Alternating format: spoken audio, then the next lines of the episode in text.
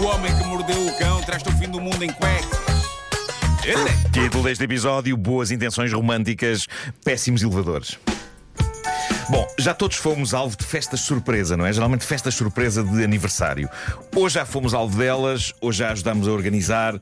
Festas surpresa são uma tradição humana que eu diria que tem 50% de hipótese de ser uma boa ideia, não é? Porque o alvo da surpresa, na verdade, pá, pode não ter vontade nenhuma de Sim. ter uma festa. Principalmente a Pode- partir de certa idade. Sim, é? sim, pode querer passar Sim. o aniversário sossegado e de repente, surpresa! E ele, meus queridos amigos.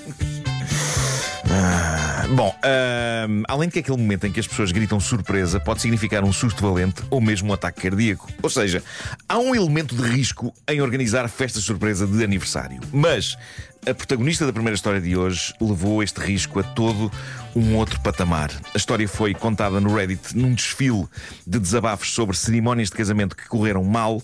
Alguém lançou o repto: contem histórias de cerimónias de casamento que correram mal. E eu sei o que é que vocês estão a pensar, estão a pensar, mas esperem lá. Alguém organizou um casamento surpresa? A resposta é sim. Naquela que é capaz de ser a pior, a mais mal calculada ideia de todo sempre. Quem contou a história não foi, na verdade, nem a noiva nem o noivo, foi um organizador e decorador de casamentos que diz: há dois anos fizemos a decoração para uma cerimónia mesmo bonita. A meio do dia, descobrimos que se tratava de um casamento surpresa. Mas como assim um casamento Mas quem é que surpresa? decidiu? Basicamente, o casal não estava sequer noivo, mas ela que? planeou a coisa toda, porque, nas palavras dela, ele nunca mais a pedia em casamento. Epá, metam-se na sua vida. Valha-me Deus. Isto tem tudo para dar certo. Que sonho. Ou seja, como ele nunca mais a pedia em casamento, ela tomou as rédeas à situação e montou para ele todo um casamento surpresa.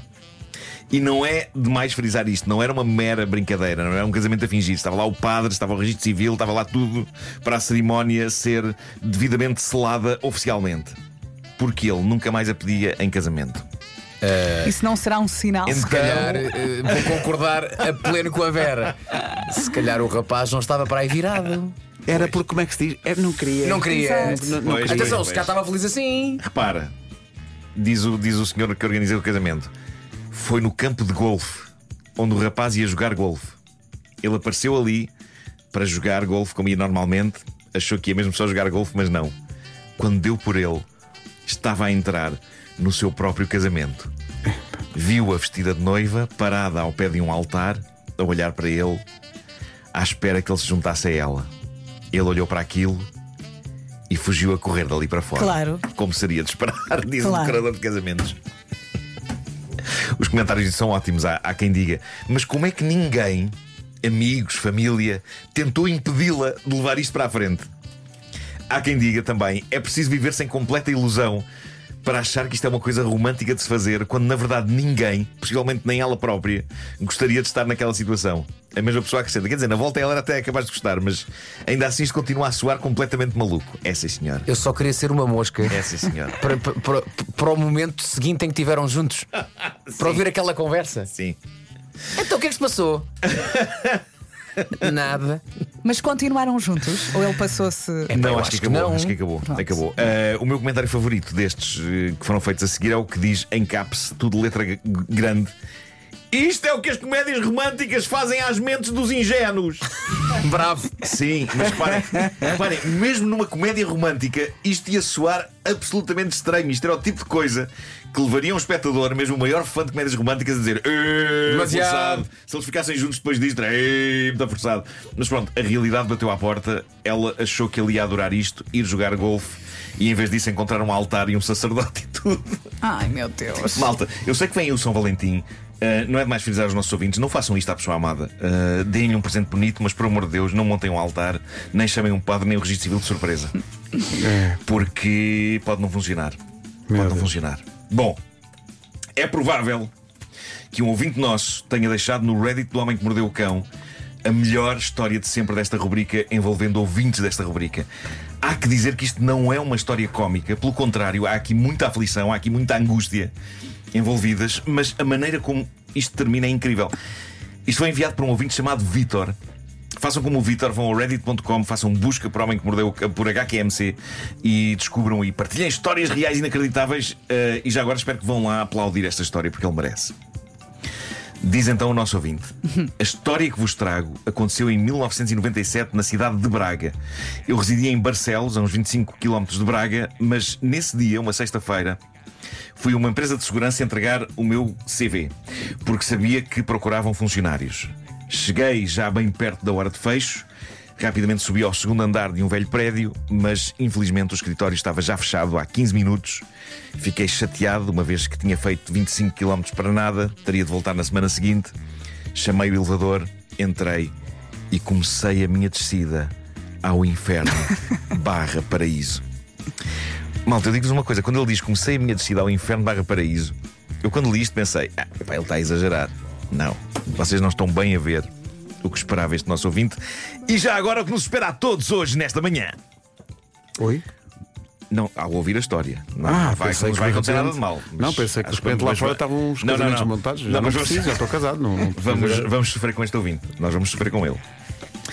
O elevador parou no primeiro andar, onde entrou uma linda loirinha que, com voz sensual, me disse boa tarde. E da mesma forma respondi. Quando ele diz da mesma forma, suponho que também ele tenha sido sensual. Também foi a dizer boa sensual, tarde. exato, Boa tarde. Eu nunca saberia dizer boa tarde de forma sensual. Iria sair mal. Canta como- lá. Ok, eu sou uma loira, olha para mim e diz-me Ok. boa tarde. Boa tarde. Isso é só tarado. só é creepy. Chamar a polícia, não É era? só Chamar a polícia. Eu sacava do Mace, pumba, já Claro, foste. claro. Ali nos olhos. Bom, eh, apenas alguns segundos. apenas alguns segundos de viagem no elevador e um grande estrondo faz-se ouvir dentro do elevador, parando este imediatamente entre É. o primeiro andar e o resto do chão. Tentei disfarçar o medo, pensando que alguém ia aparecer de imediato. Errado.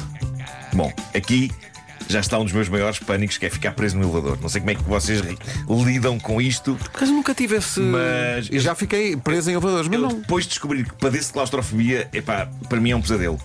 E já me aconteceu algumas vezes ficar alguns segundos preso no elevador, no prédio da minha mãe, de vez em quando aquele elevador passa-se. E podem ser só segundos. Pá, uma vez ia com o meu filho, ele abriu, abriu a cancela antes de, de chegar e aquilo Ah, tudo encravado. exato. Aqui também acontecia de vez em quando. sim. tudo encravado. Epá, para mim, são segundos de apocalipse. Portanto, o elevador encrava. Neste ponto, este nosso ouvinte estava aqui um parênteses para falar da pessoa com quem pilhava a viagem de elevador e que ele ficou a conhecer. A Ana, diz ele, a Ana trabalhava no primeiro andar desse prédio, tinha acabado de fechar o escritório de contabilidade. Em vez de usar as escadas, como sempre fazia, decidiu nesse dia chamar o elevador que me trazia do segundo andar e que nos iria juntar na maior aventura das nossas vidas.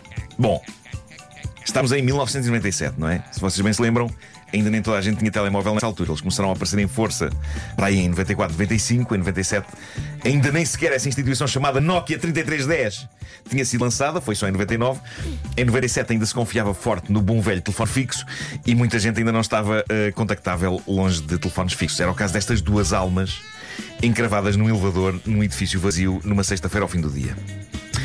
Voltando ao elevador e vendo aquela noite de inverno cair e sem forma de pedir ajuda, diz ele, só me restava aguardar e consolar a Ana, que estava completamente em pânico. Durante a noite, com a ajuda do guarda-chuva, partimos o vidro do elevador à altura das nossas cabeças, renta ao chão do primeiro andar, para podermos respirar melhor e apenas comemos duas bolachas e uma maçã.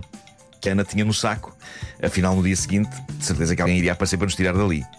Não dormimos nada nessa noite gelada de inverno. O sábado acordou trazendo esperança, mas à medida que o tempo passava, só angústia e pânico. A Ana chorou o dia todo, adormeceu no meu ombro. Eu confesso que também chorei, aproveitando que a Ana não estava a ver. Pá, isto é a situação mais dramática que já passou por esta rubrica. Aconteceu no inverno de 97, malta. Precisamente quando a rubrica começou. Nós aqui na galhofa e eles presos. Meu Deus.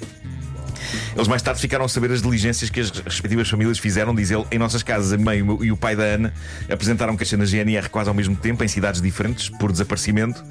E no domingo de manhã, o patrão da Ana dirigiu-se ao escritório para ver se ela ainda lá estava. Devido ao cansaço, devíamos estar a dormir, pois não ouvimos nada. E à entrada do escritório, se pelo menos ele tivesse olhado para o lado, teria visto vidros partidos do elevador no chão. Mas definitivamente não era o nosso dia de sorte. Epá, Isto é preciso ter azar. Claramente o patrão usava a escada do resto chamou ao primeiro andar. Claro. Pá, Pronto. Se ele tivesse tentado chamar o elevador, talvez tivesse percebido que havia sarilho. Com frio, fome e medo, ali fomos ficando à espera quando de repente nos apercebemos que na segunda-feira era feriado. Ei, não pode ser. Epá, não pode ser. Incrivelmente, só quase dois dias depois nos lembrámos disso, não foi toda uma boa sensação. O resto da história, diz ele, não é muito interessante, apenas o choro da Ana, o medo de morrermos ali. A terça-feira finalmente chegou, fomos resgatados, fomos levados para o hospital, onde nos deram soro e dormimos finalmente em paz, Acordei horas depois, tinha ao meu lado a Ana, linda, já lavada e penteada, ao contrário de mim, que era apenas ainda um farrapo. Agora reparem no epílogo disto. O resto da história, diz ele, foram 10 anos de casamento e dois filhos lindos. Estás a gozar. Olha, estou a é arrepiar. incrível. Estás a gozar. A nossa relação acabou, diz ele, mas a nossa ligação e amizade será para sempre. A Ana nunca mais apanhou o elevador no primeiro andar. Pois claro, imagino. Opa, já se separaram? Já. Oh, pá, que chatice. Pá, eu acho que nunca mais na vida eu apanhava qualquer elevador, fosse para cada fosse. Não, não, vou para a escada. Mas aqui no 14, não vou para a escada. Não faz mal. Agora, eh, claro que estamos todos a pensar no mesmo e o mesmo foi pensado por alguém nos comentários lá no Reddit que diz: Bem, normalmente os casais só têm à vontade para partilhar o quarto de banho ao final de um dia de, de um ano de relacionamento. No vosso caso foi logo no primeiro dia. E o Vitor respondeu: Foi muito difícil. Nunca tocamos muito nesse assunto com outras pessoas quando contamos a história. Eu tentei contar apenas isto de forma romântica. Mas não aconteceu o número 2. Mas número 1 um aconteceu. Claro, óbvio. Pois, pois, pois, pois. Agora, pois, pois, pois. imaginem o pesadelo. De facto, estas duas pessoas, das duas, uma, ou nunca mais se queriam ver na vida, ou iam ficar juntas. Ou é um laço que ficou para não sempre. ficaram Sim, juntas sim. para sempre, pronto, ficaram juntas 10 anos, mas. eh, Mas eu epá, acho que ficámos com vontade de saber mais. Acaba por ser para sempre porque continuam amigos. Epá, Claro. isto é um, há Mas é um que tu demoraste aqui. muito a chegar até à terça e depois foi tudo muito rápido. Pois foi porque. Ah, não aconteceu muito mais, não é? Quero mais, É- quero, quero é- saber mais. Não, mas a, a questão aqui é Reparem, quando, foi- quando eles entram no, no- no elevador e se cumprimentam, Sim. Pá, não lhes pode passar pela. Não, eles não fazem ideia do que aí vem. Sim, sim, sim. Quando, quando há aquele guardardo. Reparem, foram quatro noites. Quatro noites trancados num elevador durante um fim de semana prolongado. Epá, é como aquele filme do 127 horas, mas sem braços de fora. Exato, sim, exato. Sim, sim, sim, sim. Acho que deve haver imensa gente eh, é com claustrofobia de, de ouvir esta edição. Inconcebível isto. Só de imaginar. Bolas.